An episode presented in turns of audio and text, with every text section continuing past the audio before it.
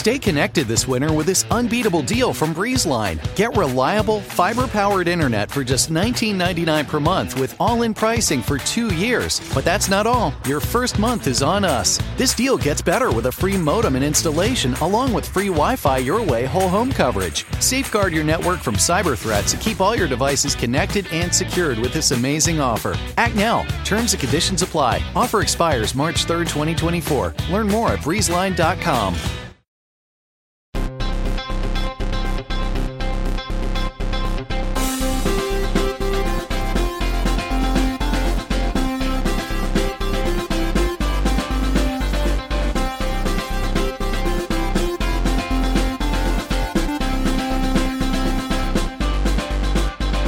Welcome to Pod Save America. I'm Jon Lovett. I'm Dan Pfeiffer. Jon Favreau is on vacation. We hope he's having a lovely time in Pyongyang. I'm here with Dan. We're going to talk about the Manafort trial, Trump's increasingly agitated tone on Twitter as Mueller ramps up, and we'll talk about the Koch brothers feud with Trump Republicans and how that will impact the midterms. Dan talks with Nick Thompson, the editor of Wired, about Facebook and how cool and perfect it's been. Uh, Dan, you've been dying to talk about Facebook. I learned a lot just listening in the studio. It is a great conversation. Everybody should listen to that. And we'll also be talking to the host of Majority 54 and the founder of Let America Vote, Jason Kander, about the fight against Republican vote suppression and his new book, Outside the Wire. Last thing on Crooked Conversations, we're launching a series of interviews by Ben Rhodes on his time in the White House, drawn from his new book. The first episode is a conversation with Favreau and Cody Keenan about writing speeches for President Obama. Dan, first question to you. Why do you think I didn't make the cut? I was that was gonna be my first question to you. Let's hope I was out of town. Uh, you can check that out now. It was it's actually a great conversation. Uh, all right, Dan. Uh, let's get into it. On Tuesday, we marked a very special anniversary. It was the one year mark of John Kelly's tenure as White House Chief of Staff. This is from a year ago in Politico. Quote John Kelly's big challenge, controlling the tweeter in chief, the new chief of staff is already shaking up the West Wing, but can he bring discipline to the president's Twitter bursts? What a year it's been. Uh, Trump marked this anniversary via tweet on Wednesday. He said, quote, Attorney General Jeff Sessions, I can't even read it, it's so absurd. Attorney General Jeff Sessions should stop this rigged witch hunt right now before it continues to stain our country any further.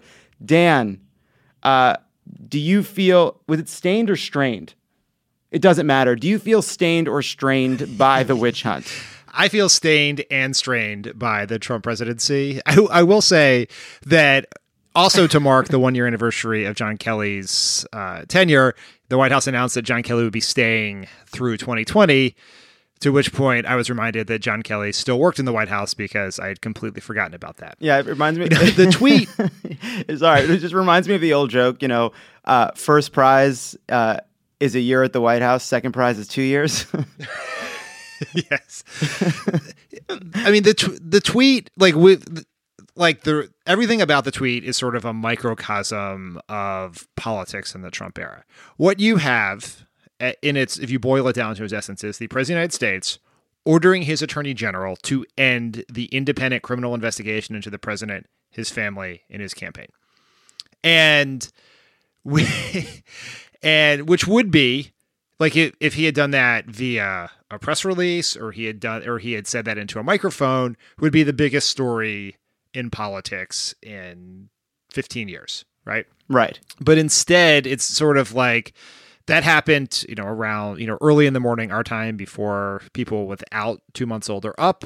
And by the time i got to my breakfast people were sort of over it. And it sort of says a lot about both how absurd Trump is and how absurd we all assume Trump is, which I think is pretty dangerous. Right, right. There's sort of two things going on. There's one piece of this which is obviously true. So, so the Times is reporting that Mueller is looking at Trump's tweets in part because some of the more obstructiony ones, uh, the ones aimed at Comey and Sessions and DOJ, came at, and this is a quote, as Mr. Trump was also privately pressuring the men, both key witnesses in the inquiry about the investigation. Mr. Mueller is examining whether the actions add to attempts to obstruct the investigation by both intimidating witnesses and pressuring senior law enforcement officials to tamp down the inquiry. Uh, what's strange here is two things seem to be true at the same time. On the one hand, these are serious. You know, when the president tweets, at Jeff Sessions telling him he should do something. You can argue as to whether or not it's an official order, but you can't argue that it's pressure. Of course, it's pressure. But then you have Rudy Giuliani saying it's not a call to action. You have his backup goon, Jay Sekulow, saying he doesn't feel that he has to intervene in the process, nor is he intervening. And it's also true, Dan, that we're we're all used to this. You're right. So how do we what do you make of that? How seriously should we take these tweets? On the one hand, they're incredibly serious. On the other hand, as you said, people move on. I mean, I think we should take them more seriously than Trump does. Um, I mean, it is there's like so many parts of the explanation around this, which is, you know, whether I can remember it was Giuliani or Sarah Huckabee Sanders, but it doesn't really matter. But they said it's not an order; it's just venting. And one, the president doesn't get to vent like that, and everything a president says carries the weight of authority. Jeff Sessions works for him he is the president can fire Jeff Sessions, and when a president says these things, it car- it carries weight and has impact, right? Whether even if it's like some of these other ones about where he's saying the Justice Department should investigate Hillary Clinton or should investigate the Clinton Foundation or Podesta or whatever the crazy uh, QAnon conspiracy theory that he's promoting is like when the president says something there are people in the government who work for the president who respond to that. And so presidents it's not it's not great to have a president with uh, verbal diarrhea. Like that is that is bad. And the other part of this is to your point is like the other the reaction to this is from so many you know reporters in particular about the reports that Mueller's looking at Trump tweets is oh they must have nothing if he's looking at tweets. And I think that's just a really dumb way to look at it. And you've made this point before, which is Trump because Trump commits all the crimes out loud, we think of them differently and less seriously than if he were to do them in secret, as we usually assume crimes are committed. And so if these if the tweet was an email or a memo to file, you know, from Trump to uh, John Kelly saying, tell Jeff Sessions to fire Mueller, then that would be Watergate style stuff. But because he says it out loud, we it is treated differently. But if it if, it had, if someone were to just stamp secret on the tweet and slip it to the New York Times, we'd be in a very different place politically. Yeah, it's it's it actually. I'll be honest. It does make me nervous because it's exact. You're exactly right. He is committing obstruction out in the open. I think that's something Adam Schiff also said this week. And Robert Mueller uh, is taking it very seriously. But whenever I see a report that says Robert Mueller is focusing on tweets, I get nervous not because it's not justified, but because I expect the political discussion around those kinds of allegations to go nowhere because people want it to be some kind of mystery that's unraveled or some secret is that's turned over from from some illicit tape or backroom deal. You know, Donald Trump has a recording with Michael Cohen where he says pay this woman and it's and it's international news. If he were to go on Twitter and say uh, sure I paid her, it wouldn't make as much of a dent because somehow because it's done in public, it's seen as somehow less illicit. I mean, the tapes is a really good point, right? Like through much of this discussion, if you remember, uh, when Trump started fighting with Comey early on, he said after he fired Comey, he said Comey better hope there aren't tapes. And at that time, all of you know everyone in politics was like if only there were watergate style tapes. Like that's what got nixon is the tapes. And we're like that could never possibly happen. No one is dumb enough to get recorded anymore.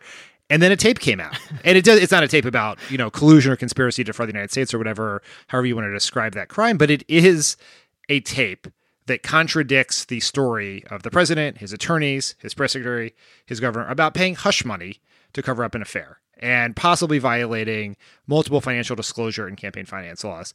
And that washed through the system within a, a, couple of days. Yeah, it led the news for a long time, but when was the last time anyone talked about that? And that sort of, I think, is important for us as sort of progressives and people who are deeply concerned about the country to set our expectations on what is going to come from Mueller, right? We already have Trump admitting via tweet that he knew that uh, Flynn lied to the FBI when he fired him, contradicting what he said before. We already have Trump on on on tape saying that he paid this hush money.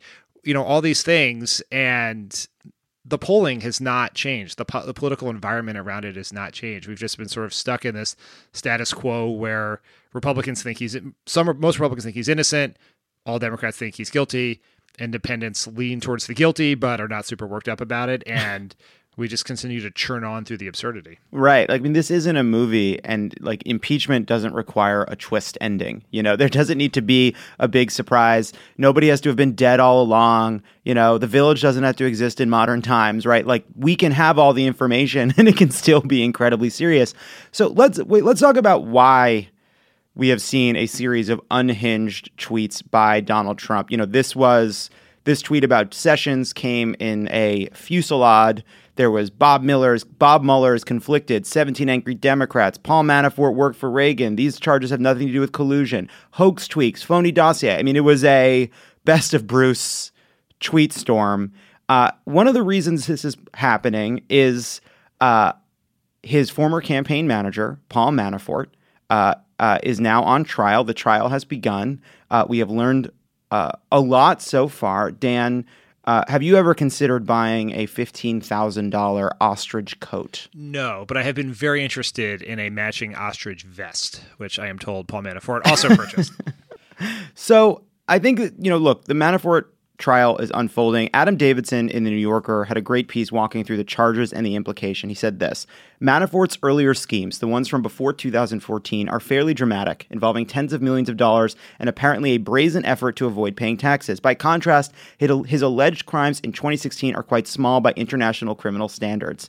The fact pattern laid out by the prosecutors raises the question what did this desperate man do when he was handed a lifeline at the moment he most needed it? He took no payment directly from the Trump campaign, so what did he get and what did he offer in exchange? Though these questions are unlikely to be answered directly in the trial, Mueller and the public wants them answered. Dan, do you think that Donald Trump wants those questions answered and do you think this might be a source of his elevated Twitter tone? I always wrestle with this theory that Trump is angrily tweeting or acting irrational or in- unstable because he knows something's coming, right? It is a, I think, like much of the Trump presidency uh, is a debate between causation and correlation. Like, is he just acting crazy and something's happening, or is he acting crazy because something's happening? And uh, right, right, right. And so, I like, who knows, right? He like he is a mercurial, infantile, pretty unstable person with a with a serious anger problem.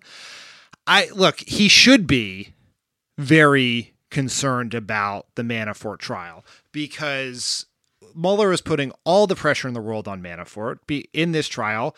And whether this happens in the context of this trial or after Manafort it might be convicted, the pressure on Manafort to cooperate goes up, right? That's why you that you know based on what I know from law and order, all the various law and orders, is that that's one of the reasons why you bring these things to trial is to try to put pressure on a, on a potential cooperating witness. That should be very worrisome to Trump. And the Adam Davidson piece hits at something that I think is not talked about enough, which is when you look at uh, Manafort's history, right, working for these strong men, uh, to sort of gun for hire all over the world, is that he expects to get paid a lot of money for every single thing he does. So it is very and suspiciously out of character for him to go take a job working for free. And so yeah, he's not like a pro bono guy. Yeah, he's like there's nothing in his history that says he care just cares so much about the direction of the country that he's willing to work for free. And so what what what did what was in it for Manafort here? What you know what like how connected is it to the to the fact that the Republican can party changed its platform to be incredibly pro Russia in the dark of night? Like, how connected is it to the various meetings that happened with Russians or Russia's efforts to help Trump?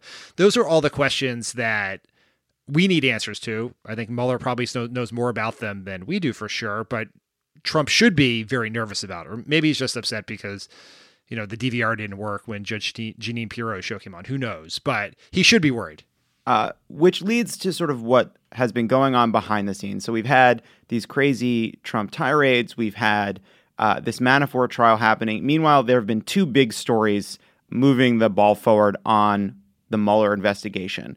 Uh, the Washington Post reports the following In a letter sent Monday, Mueller's team suggests that investigators would reduce the number of questions about potential obstruction of justice they would ask in person and instead seek some answers in written form. And then you have in the Times reporting that Trump has told advisors he is eager to meet with investigators to clear himself of wrongdoing. Uh, this is this is the best.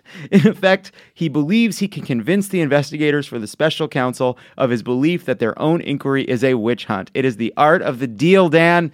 Uh, Donald Trump can shut down Robert Mueller with the power of his arguments. What do you think? I, you know, if it if it helps, yes, I think Donald Trump should do it. He should meet with them. I think he's got a chance. Just, I agree. We're all on your side, Donald. Give it, give it a go. I love that it's also it's presented as against the advice of his counsel, and his counsel is terrible. it's not like he's got the best guys. He's got Rudy. He's got Rudy Giuliani, which is I think basically at this point maybe seventy five percent of '90s Rudy Giuliani mentally, and then you have Jay Sekulow, who uh, has never not seemed like a criminal.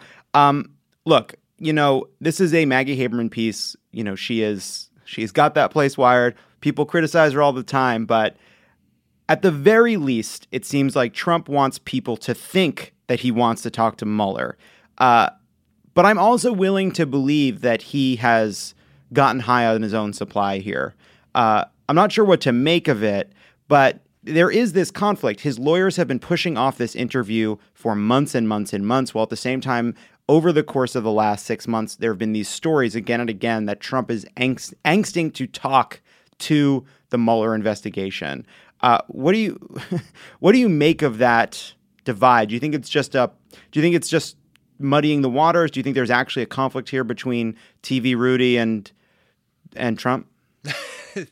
you know, it's always you know reading any article about the Trump administration from like a well a super well sourced journalist who's who's well sourced in all of the various warring uh, houses of the Trump family.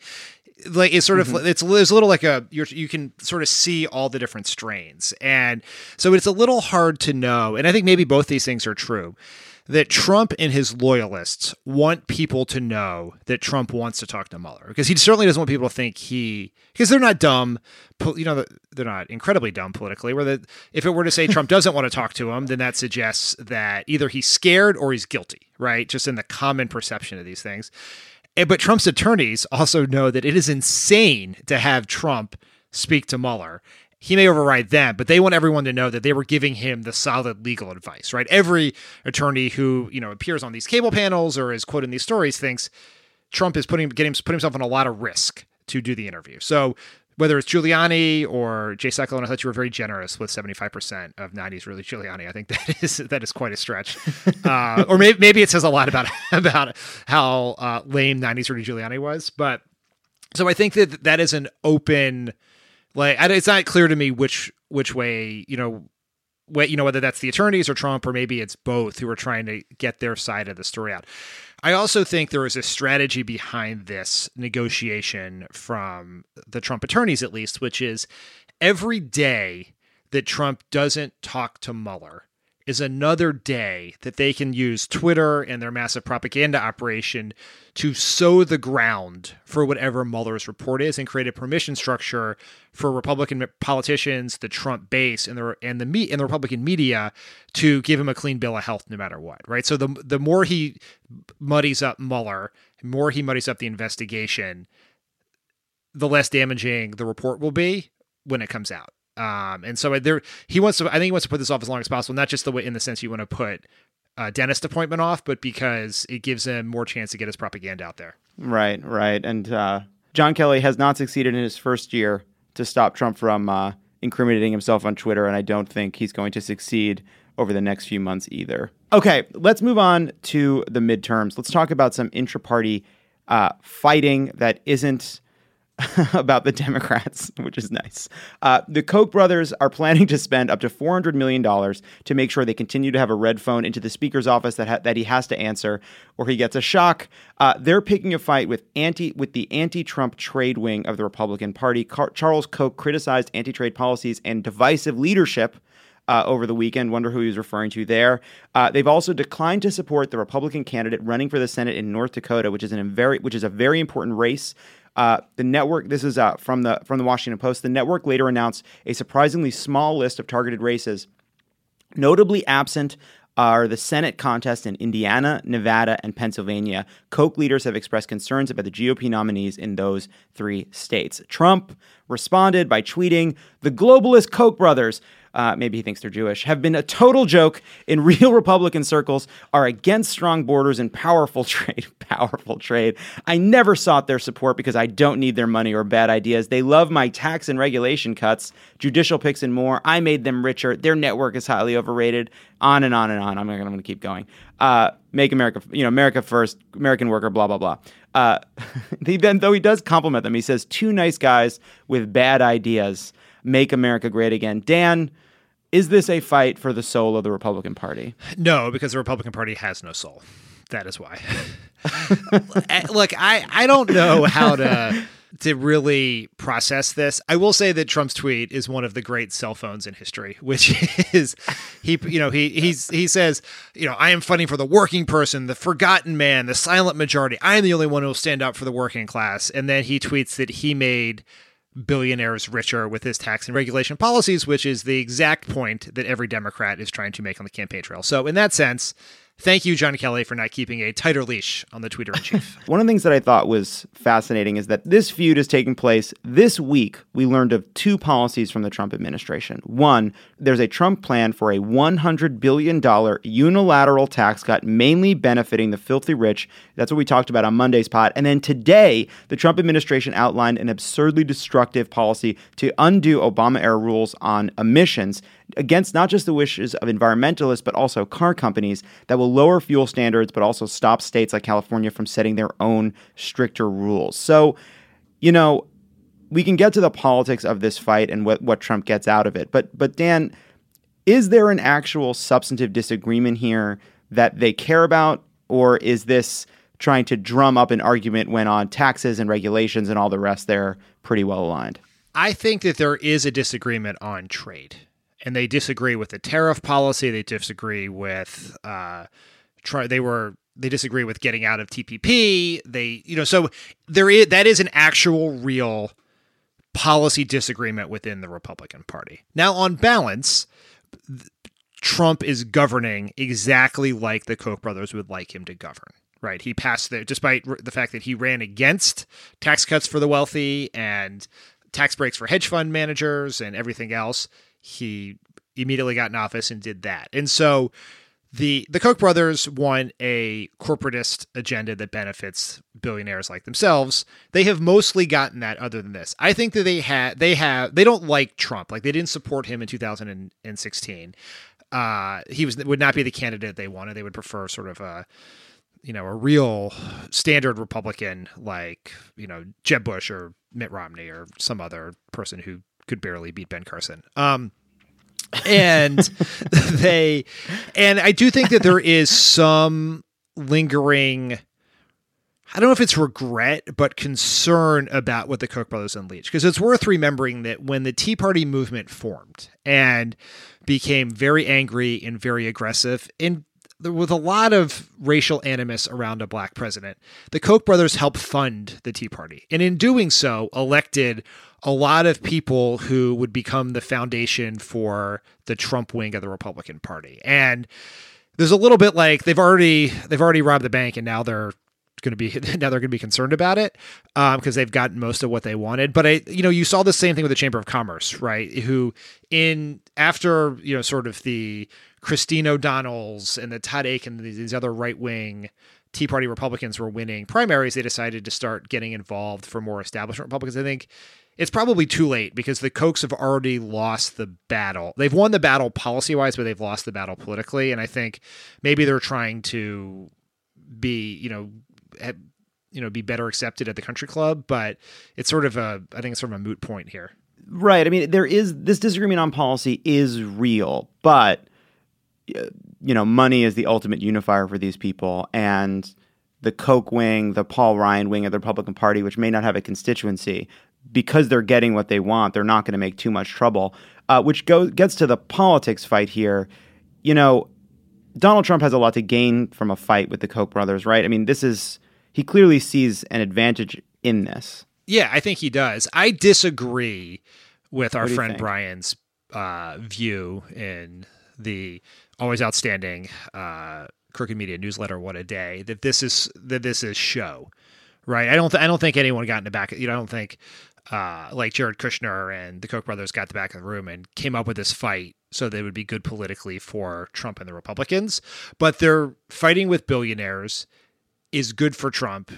It's better if he doesn't admit to having policies that help billionaires in the process of that fight, but it it it, it makes it seem like he is on the side of the working class, so it has benefits for him. But I think it is an actual disagreement between them that is that is that speaks to both policy disagreements and disagreements on political and governing strategy going forward. Right. I think it's a case of a good opportunity to pick a fight on an issue where there's a legitimate difference, but what there isn't is a legitimate feud. Right. These are people that are mostly right. aligned. Um, so let's talk about the, the the specific implications of this. They've declined to uh, support the Republican in North Dakota. That is an incredibly close race. The Senate may hinge on whether Heidi Heitkamp can keep that seat. Uh, do you think this will make a difference? Like, is this good news for us? No. and here's why. Because okay. uh, one, media is incredibly cheap in North Dakota uh, relative to all these other states. And so it doesn't take a lot of money to make a real difference there. And so if the official Koch brother, uh, you know, organizations, Americans for Prosperity, whoever else, do not buy ads there, there's nothing to say that the other donors in the Koch the Koch network aren't going to get involved. I think Kevin Cramer, who is the the candidate there, is going to have no shortage of billionaire money to help him. So it's a little, you know, the uh, the NRA used to sort of pick like two Democrats in races that they were already definitely going to win and endorse them so they could go around and tell everyone that they were actually but that it wasn't about politics it was about policy and i think that there's a little bit of this here which is they picked a candidate who their friends can help and uh, and they can say, well, look, we care about some, you know, we care about trade. I will also say that if this is a two point race and control the Senate hinges on it, they will probably come in at the end. Well, I'm glad we I'm glad we covered that because that was uh, slightly more cynical than I expected, and I, enjoy, I enjoyed it immensely. Uh, uh, before we move on, uh, before we get to your interview with Nick Thompson, which everybody should check out, last thing, a quick update on the Ohio 12th. Last Thursday, John and Dan spoke with Danny O'Connor, the Democrat running in the special election in Ohio's 12th congressional district. A new poll shows O'Connor trailing his Republican opponent, Troy Balderson, by just a single point. Donald Trump won this district by double digits in 2016, and registered Republicans outnumbered Dems in the district 2 to 1. Trump announced this week he'll be campaigning for Balderson in Ohio this weekend. Uh, two things people can do you can donate and you can sign up to make uh, get out the vote calls through the National Virtual Phone Bank at DannyO'ConnorForCongress.com slash volunteer. Uh, this is a really important race. Uh, nobody thought we had a chance here, and then all of a sudden we do. It's uh, you know, we got a shot, Dan. Yeah, he's great. We he was really great on the podcast last week, and is the kind of young, uh, authentic voice that we need in Congress, and just winning this it would be fun. It'd be good, and it also makes it easier for us to take the majority because now we've taken a seat no one else thought we would get before we even get to election day. So this is important, and I would encourage everyone to get out there and do what they can to help. Think about the panic it will instill in the uh, remaining Republican incumbents who are afraid they're going to lose their seat. Even that is reason enough uh, to help. So if you were going to buy, say, a you know a twelve thousand dollar ostrich coat, maybe think about getting a, a an eleven thousand five hundred dollar ostrich coat and then give five hundred dollars uh, I can't even finish it. Um, all right. Uh, when we come back, we will have Dan's interview with Wired's Nick Thompson.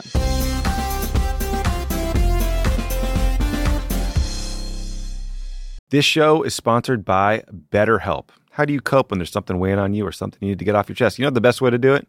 Best way to cope is to talk about it.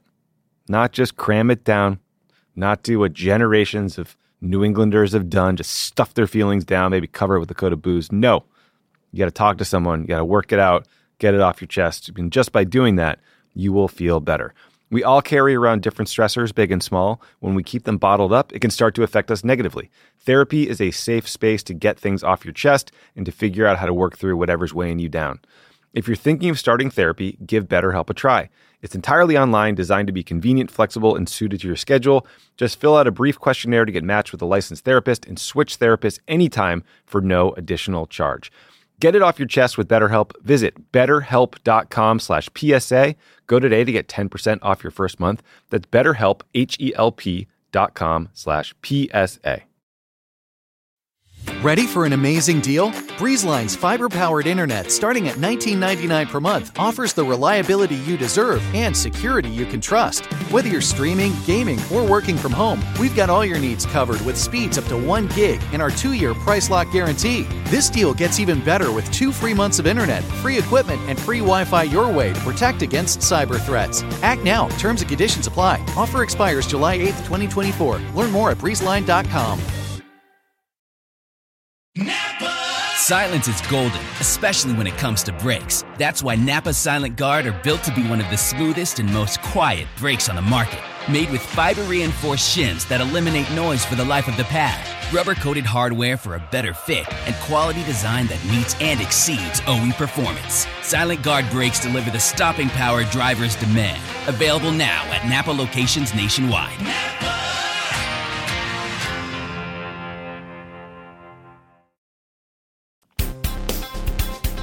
We are pleased to be joined by Nick Thompson, the editor in chief of Wired, a contributor to CBS News, and someone who has written extensively about Facebook. Nick, welcome to Pod Save America. Thanks so much. I'm delighted to be here.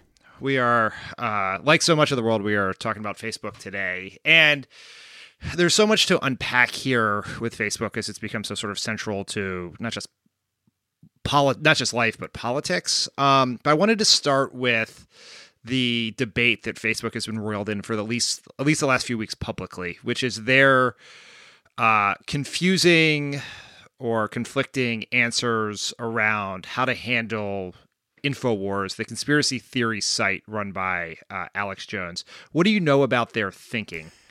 Facebook is in a pickle on this issue. And it's in a pickle because it has a bunch of conflicting values and desires they very much want to have their platform be free of conspiracy theories, particularly the awful stuff that Alex Jones puts out there. But on the other hand, they don't want to be in a position where they're the arbiter of truth. And we don't want them, or we shouldn't, people shouldn't want them to be in the position of being an arbiter of truth because who knows what happens when they take on that responsibility. And then essentially you've assigned them a huge editorial role, probably beyond what anyone should be comfortable with. So they've gone back and forth on this. At first, they said, well, you know, InfoWars is not quite so bad that we're going to knock them off the platform, but they're bad enough that we're going to limit the reach of them in the algorithm. And then there was kind of outrage about that. And then they didn't want to respond, I would assume, to the outrage, right? You don't want to look as though you're reacting to just all the bad coverage you've gotten. So they've kind of slowly push their position forward and put more pressure on InfoWars. So it's a real bind because they have their desire to keep this stuff off the platform, but they also do believe in free speech and they also don't want to end up having to be arbiters of what is true and what is not. You know, this is the free speech argument always sort of uh, frustrates me because I mean two reasons. One, the word Facebook is most certainly not in the Constitution. You don't you Alex Jones has a right to speak. He doesn't have a right to monetize his conspiracy theories on Facebook. But even if you were to take Mark Zuckerberg's answer or Facebook's answer at face value that free speech is the argument for keeping him on the platform, isn't that undermined by secretly by saying you can be on the platform but then using your secret tech tools to show that speech to fewer people?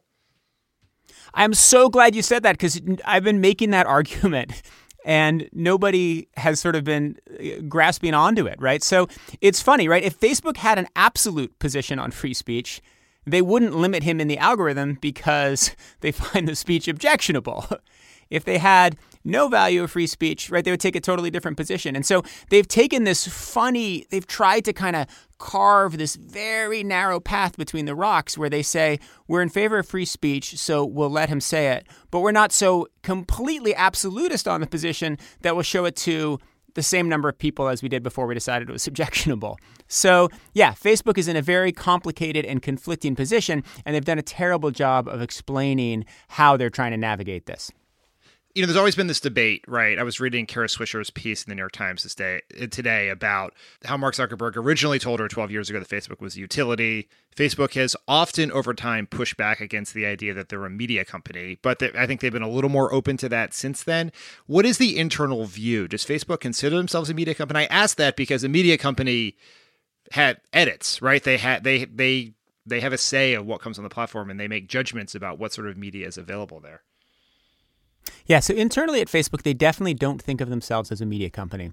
But the crucial shift that has happened there, I think probably in the last six months, is the realization that they're both a platform and a publisher, as opposed to just a platform.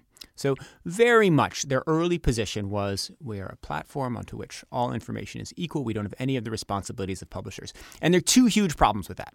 One, they don't take any responsibility for the quality of the information on it. They don't take any responsibility for helping readers sort fact from fiction, all of those things that newspapers and media do. Secondly, because they flattened all the hierarchy between different publications, because after all, they're just a platform and everybody is equal, they made it so the New York Times looks exactly the same as a fake newspaper that somebody in Macedonia started yesterday. So that sort of foundational decision to think of themselves as just a platform is what allowed so much of the manipulation to thrive and the legacy effects of that still exist. You know, they still are built on a foundation of thinking they're just a platform. But about six months ago, you know, maybe a year ago, they started to realize, okay, wait, we really screwed things up. We have to change it. So they are taking on more responsibilities. But there's also still a divide in the company. You know, the former media people who very much think that they have a lot of responsibilities as a publisher. And they're the engineers and product people, the old time Silicon Valley people who think, oh no, we're still 98% a platform. So they definitely, as a whole, think of themselves as something that combines platform and publisher, but it's still big debate inside the company. You know, last week Facebook lost a ton of money uh, based on their earnings report. Uh, they came out, market penalized them greatly, lost, you know, largest, I think, if not the largest, one of the largest single day losses. It was the largest in history, 120 billion dollars. It's crazy. Right. And so what there are two ways to look at that, right? One is, and I'm not sure. And so my question would be sort of how Facebook looks at it, and what's your sense of how maybe the, the you know the business community or the or the tech community looks at it. One is this is a warning sign to Facebook that it has to clean up its act and solve these problems. The other one is the other version that worries me is cleaning up its act and getting itself in this ha- limits growth and therefore it's an argument against making the changes that you know people on the outside and even some people on the inside have argued for. Yeah i think it's more i think it's more the latter. I think the market's reaction to that earnings call was looking at the numbers and listening to the comments saying you know operating margins are going to be less in the future than they are now. And one of the reasons they're going to be less is because privacy concerns, because of the expense of tracking all this bad stuff on the platform, all the investment that Facebook has made to try to harden the platform against manipulation is expensive. Therefore, they're going to make less money. And so you could totally read that if you were a Facebook executive or a Facebook shareholder and say, well, wait, wait a second. Why, why all this concern about privacy now? It's really, you know, it's hurting our profits. So I do think that is a legitimate concern in reading some of you know your stories about this, particularly the the story on you know sort of Facebook's two years of hell and some of the other accounts of people who really know Facebook, there's a there's some debate about how Facebook got itself in this mess, right? Part of it is you know some argument, and it's the answer is probably all the above, but it's some argument of naivete that that there are bad actors out there who could use you know bad actors, either the Russians or Alex Jones, who could use the platform that way. Another argument is that it's the growth at all cost uh, attitude that not just dominates not just Facebook, but many of Silicon Valley's companies. And I'm curious your take on that. Yeah, I think both of those are important factors. I think the growth at all cost, particularly when you set up a company and you reward employees based on growth numbers and based on stock price, you create an incentive system that rewards, just as you say, growth at all cost. I also think it is undoubtedly true that Zuckerberg and the top mm-hmm. people at Facebook did not recognize the way the platform could be manipulated. They had a very naive, perhaps self centered view that getting more people to use Facebook will just ineluctably bring the world closer together. Because after all, that's what Zuckerberg wanted. The idea was we'll create Facebook, it'll make the world more open connected. As more people use Facebook, the world will become more open connected, not the opposite. But I think deep down, there are also, you know, a couple of other core problems, and these are the ones that Facebook needs to think about the most. And the first is the algorithm. Right? The algorithm is basically a set of rules, mathematical equations that determine what we see in newsfeed. And as we all know, if you spend time on Facebook, it prioritizes outrage. And that is what created a fertile ground for Russian manipulation. It is what created a fertile ground for Donald Trump memes to spread so quickly. It has created, you know, a fertile ground for a lot of what drives America apart. Secondly, the way Facebook was set up, it pushes people into filter bubbles. Facebook would argue against this point, or top executives at Facebook would disagree with me, but I think I'm right. And I think it pushes people into filter bubbles where they only see things that they agree with. And that, again, has a corroding effect on democracy. And again, it is also what made the platform ripe for all the manipulation and all the bad things we've seen. And then the most complicated question for Facebook, the hardest question for Facebook, is that the business model is effectively based on slicing and dicing people into ever finer groups, right? So that a toothpaste company can figure out exactly who they can market to, or a shoe company can figure out exactly who will buy their shoes when they'll want to buy them, et cetera. But if your business model is based on slicing and dicing people into ever finer groups, does that inevitably create an environment where people who want to manipulate democracy can slice and dice people into different groups? Does it inevitably accelerate the filter bubble problem?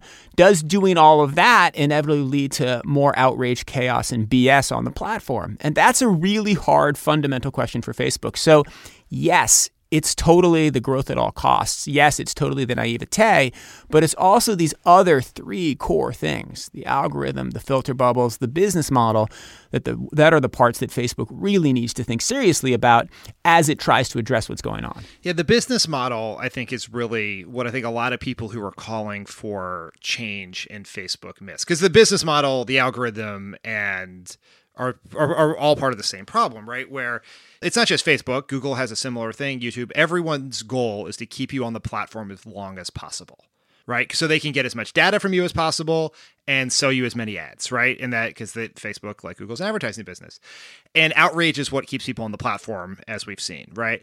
And so I've often compared Facebook to the NFL in the sense that Facebook says it wants to solve the outrage problem, the NFL says it wants to solve the concussion problem, but at the end of the day, Facebook is about outrage and the NFL is about very large men running headfirst into each other. So there's only so many things you can do unless you're willing to lose money or make, let me say, lose money is not right. Make less money, right?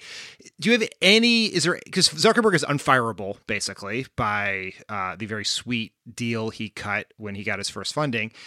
Do you have any sense that he would be willing to fundamentally change the business model, even if it meant Facebook made less money and investors lost money?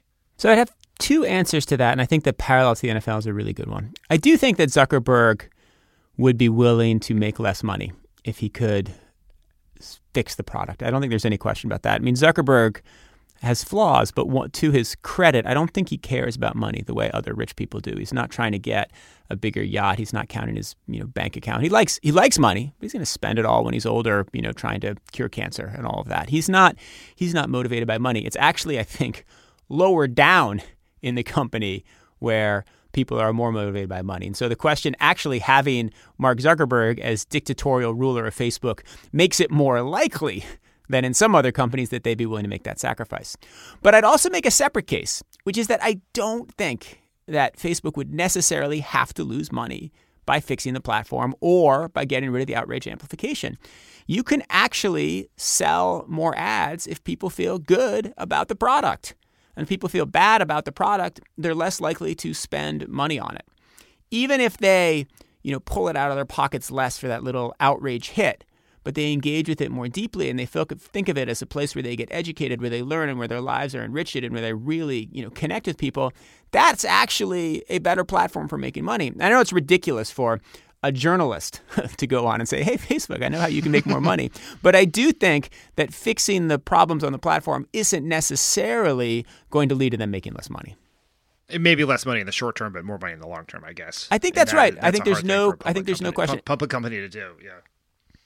You know, another uh, in Facebook's, uh, I guess this question, maybe this is good news or bad news, I don't know, but uh, Facebook announced the other day that it detected a campaign to influence the midterm elections through fake accounts. Uh, and that, you know, there are coordinated topics around white nationalism, abolish ICE, and then responses to those. Do you, is this a sign that Facebook has is doing a better job or that we are still uh, incredibly vulnerable or maybe both?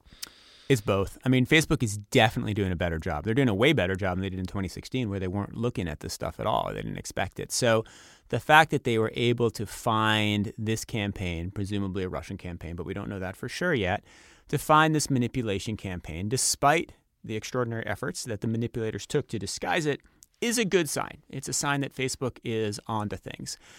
But I also think it's a little bit of a, a little bit of a red herring right? Because the reason why Facebook was able to stop this manipulation campaign is because people were using fake accounts. If this had just been set up by regular people posting the exact same memes and the exact same stuff, it would have been okay, right? The fundamental problem of Facebook is that it amplifies outrage, pushes us into filter bubbles, and sort of degrades, you know, American democratic conversation. And the easy way to go after that is to say, oh, there's this small segment of that happening that's being done by Russian intelligence operatives. Let's go after them. Because everybody agrees you should go after the Russian intelligence operatives, or everybody except the president agrees that you should go after them. But their core problem is very closely related and it's way harder because it's not people using fake names. It's just Americans in their filter bubbles putting bad stuff on the internet. And that's a way harder problem to solve. So the fact that they're Russians taking advantage of all the problems on Facebook gives us an easy thing to go after and gives us a way to talk about the problems on Facebook. But solving the Russian problem doesn't solve all the problems on Facebook. That's a really great point. Um, Nick, thank you so much for joining us. This was a great conversation. We hope to have you back on soon. Awesome. Thank you, Dan. Have a good day.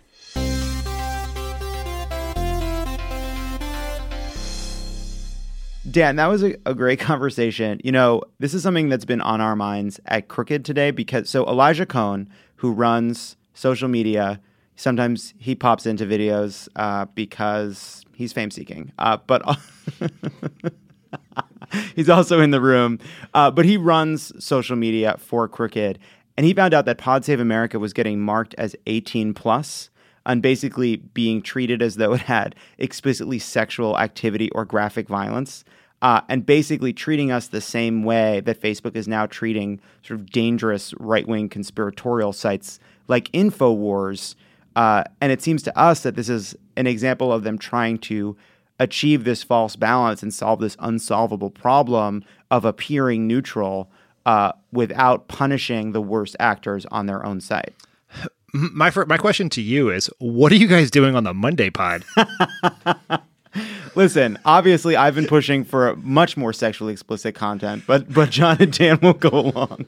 but, but um, look, I think look, I, Elijah's piece is great, uh, and it does it speaks to this debate about whether Facebook is a media company or not. A conversation you know that Nick and I talked about, which is it is a media company in the sense that Facebook, like most legacy media companies, like the New York Times, whoever else, are incredibly sensitive to criticism that they are biased against conservatives and they refuse to acknowledge that the critique from conservatives is often, not always, but almost always done in bad faith. And so they overreact. Now, I don't know that we know how this happened. Is it, you know, sometimes it could be the algorithm, it could be someone making a bad decision at a low level there, but it does speak to the broader problem where Facebook is very sensitive to uh to critique from the right, which is exactly why they are wrongly making the decision to keep Alex Jones on the platform because even though he is an absurd human being in a in a disgusting human being who who says disgusting and false things. They're the reason to keep him. The only reason to keep him on there is to avoid being being called liberal Silicon Valley people silencing conservatives. And so when you do when you seek faux balance instead of the moral or honest right thing to do, you end up in situations like these. Yeah, and it's it's part of the working the refs we see up and down the media. I mean, there have been hearings about Diamond and Silk and suppression of conservative voices on Facebook. Uh, meanwhile, they are deliberately they are deliberately choosing not to distinguish between whatever the occasional f bomb and slander and outright falsehood because, uh, as Elijah says in the piece, it would disfavor a right wing media culture that embraces conspiracy theories. And I feel like Facebook is running up against a fundamental problem that we're running up against in our culture, which is uh, there isn't an equivalence. There is a uh, a toxicity that has taken hold of uh, of the conservative movement, and it is simply not possible to treat both sides the same while at the same time uh, relegating the worst voices in politics uh, um, off your platform. Yeah, this is one of the worst, the most damaging aspects of Trump's presidency. It, from a sort of a, a national conversation perspective, is it has shifted the Overton window where the opposite side of progressive views are conspiracy theories or white nationalism, where in a different world with a different president, that would be considered out of bounds by both parties. But now, because everything Trump said, because Trump puts everything in bounds, then now we have to pretend like, or Facebook or whoever else is pretend like Alex Jones is the equivalent of the nation. And that's absurd. There is an equivalent Right. of the nation, the liberal magazine. It can be Weekly Standard, but we have to, we now, we now have to, the things that were once considered agreed upon, at least among like media organizations, polite society, were out of bounds, are now put in bounds because of who our president is. Yeah, and we and you know we even back up what we put on Facebook with sources and documentation, which um, people that make up the news don't seem to have the ability to do. Uh, and everybody should check out Elijah's piece; it's really worth reading uh, on Crooked.com. When we come back, our interview with Jason Kander.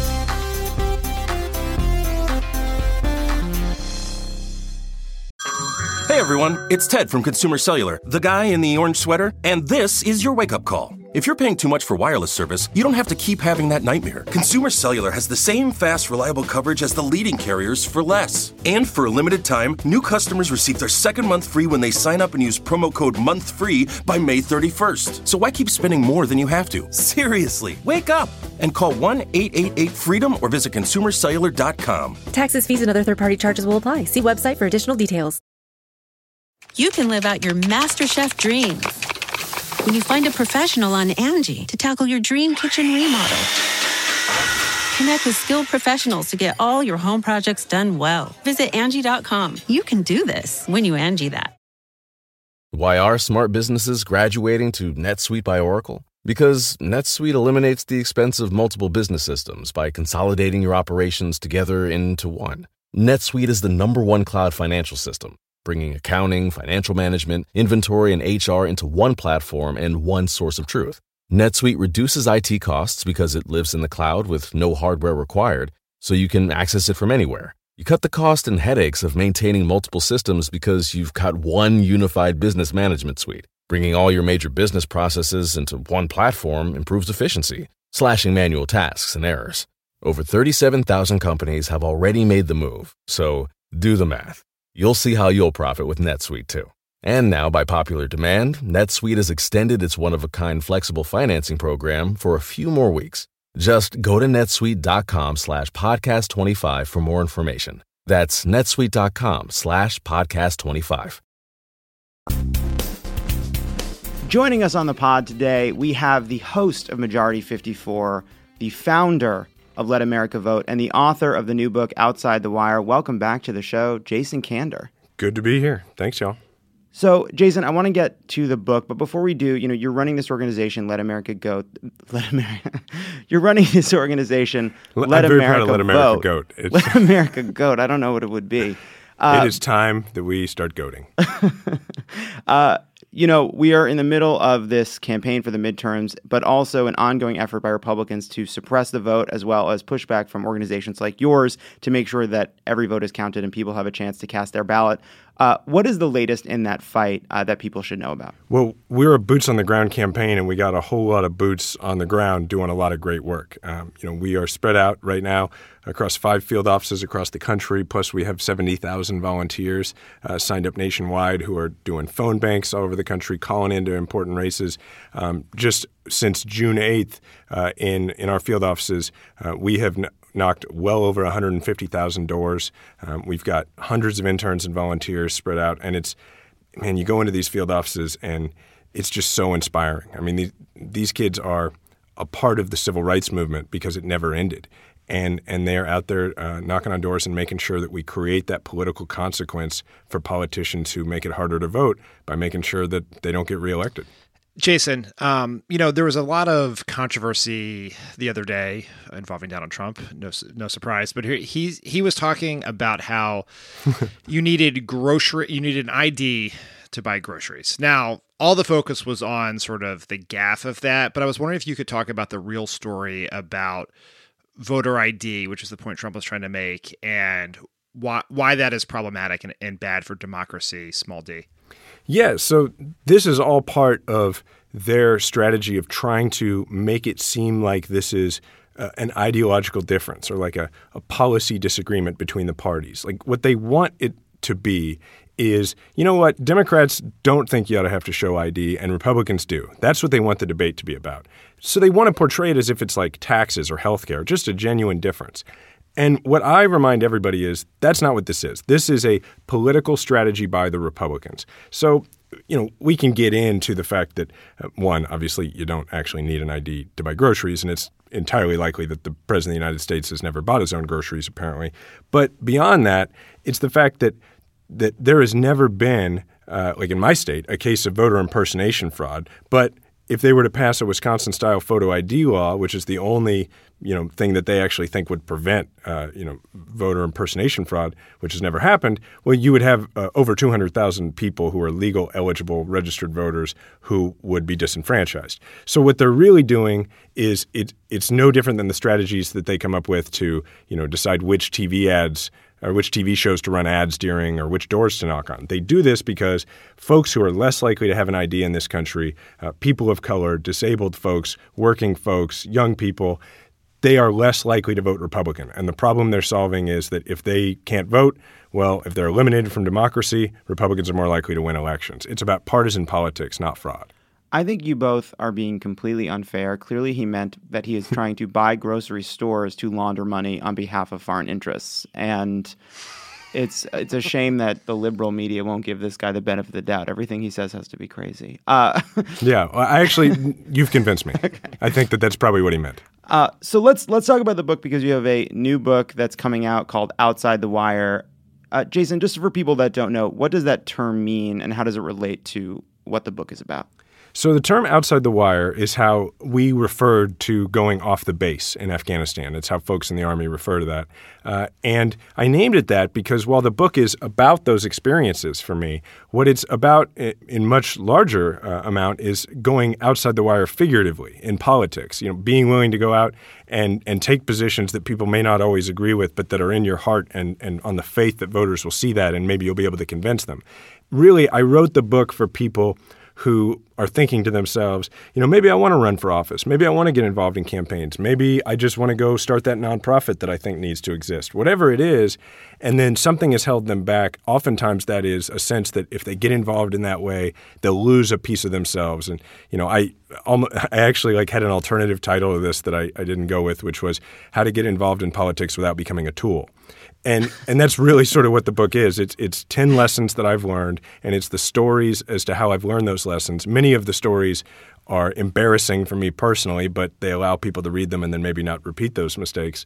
Uh, and and so it's just about the fact that you can do this without losing yourself. You can do this, and you can go outside the wire politically, figuratively, uh, really, um, and and and have it work out. Just be a good person and at the same time be effective in politics. That can work. I wonder if you had used that title if we could have gotten a copy to Marco Rubio. Um, the I actually I, that's my inscription to him. I, I, need to I need to mail that actually. So you ran a great race in Missouri. Uh, you came close. You didn't win, though you sort of beat the margins that that Hillary Clinton had in that state, and everybody sort of looked at that race and said that it was an incredibly impressive feat. But you know, you didn't win. Do you look back on that and wonder, you know, what if I had, you know, I, I tried to do this the way I thought I should do it. Um, I didn't make certain compromises. Do you ever think to yourself, if I had made a few different choices, even ones that I disagreed with at the time, I'd be a senator right now? No. Uh, and the reason I don't is, and this is a big part of what I outline in the book, is my belief that doing what's right and just trying to be a good person, it turns out is actually the best politics because voters can see through anything else. You know, I, I have sort of an example I talk about in the book how uh, you know, the average person, they don't talk about politics or think about it as much as politicians do. It's actually much more like how they think about sports. You know, they'll sit around, they'll say something about how they hate this one team, but one of their friends may say like, "Oh, you know, I kind of like I kind of like this one guy in the team," and nobody gets mad at him or says, "You're not a real fan of our team." And that's how most people talk about politics, meaning yeah, I took a, a, lot of positions that people in my state didn't agree with. Uh, but, you know, the reason that I outperformed uh, and the reason I did so well uh, is because a lot of people said, well, I don't agree with him on a lot of stuff, but he seems to really mean it and he seems to believe it because he cares about me. So I'll go ahead and vote for him. And nobody at you know their little breakfast hangout circle of friends says like, "Oh, you're not a real Republican," or that doesn't happen. And and so it's just about having the courage not to act. And so it's way simpler than people realize. I have a whole lesson in the book. One of the chapters is just literally titled "Keep It Real," and it's just about like have the courage not to act. Just just go for it. Jason, before we let you go, I wanted to ask you about uh, the never-ending uh, debate within the Democratic Party about who we are and what we stand for. And I wanted to ask you, as someone who uh, who did very well in a red state and has a history of winning a red state, about the platform and message of Alexandria Ocasio Cortez in New York, who was just the other day, uh, you know, in in your neighbor state in Kansas campaigning, and whether you think that sort of message can work, or Democrats have to take a different approach depending on the nature of the state or the district. So I think it's all about you know standing up and saying what you really believe. I mean, because the whole debate about wanting people to uh, take positions that are you know sort of that where they only subscribe to one idea of what the Democratic Party is what that is is at some level it's it's saying whether you believe this or not, this is what you have to say. Now, I agree with her on a lot of stuff. Um, but regardless of that, when I watched like her campaign ads and that sort of thing, what stood out to me and I think stood out to the voters in, in her district more than anything is there's no way, no matter what you believe, you could disagree with her on everything. There's no way you watch that and go, she's just saying that. Like she doesn't really mean that. And I think that is actually the key. And and so in, in the conversation about what Democrats stand for, my argument is, and, and I, I point out in the book, like we should just recognize one, we give a damn. Like that's what it is to be a Democrat. Like we give a damn about people, including people we don't know. And it's based on this sense of faith and a little bit of a leap of faith, honestly, uh, that those people will care about us too if we do it, that they'll reciprocate that. Is that going to be true every time? No. But it starts with us placing faith in that idea. And so, look, I think it is about uh, authenticity. you know, I remember being on Bill Maher's show and saying, uh, you know, doing a good job as a politician is not that different than than trying to be a good person, and like everybody laughing at me, and I don't think that's that crazy controversial of a statement. I back it up in all sorts of ways in the book with with funny stories, but it's just about getting out there and, and being real. It's why you know with the book. You know, I look. I got known originally because of an ad I did about why I'm for gun control, well, now I have this book, I have this platform. Uh, every copy of the book that is pre-ordered in the next few days and that uh, and that is sold next week, uh, Diana and I are making a contribution to Moms Demand Action and Everytown for Gun Safety. And it's about consistency and being real with people. And for me, in this case, it's just I have an opportunity to help with something I really care about. I'm not going to miss that opportunity. Well, Jason, thank you for joining us today. And uh, again, you know, he just mentioned it, but proceeds will be going to support really good causes around gun violence. The book is outside the wire. It is honest and personal and fascinating, and everybody should pick it up. He's also Jason. You're also the host of Majority 54, and people should check that out too. I agree. And uh, thanks for being here. Thank you. Appreciate y'all. That's our show. Thank you to Nick Thompson of Wired and Jason Kander, whose new book is Outside the Wire. Uh, Dan, we didn't get to it, but. They're taunting Jim Acosta at rallies. Trump thinks you need ID to buy groceries. Uh, it's crazy out there. Yeah, I just I'm saving it for the outro. There's music. It's fine. Yeah, it's the wild week where the Republicans decided today to, as you pointed out, repeal fuel standards in order to destroy the planet to own the libs. It's really been a great week. uh, thanks, Dan. Uh, Jon and Ta- Tommy are back Monday. Thank God, because I got to tell you, prepping for Pod Save America is a lot of work. well, well, I hope, hope, hope Fatbro enjoyed his vacation then. Yep. Bye, Dan. See you.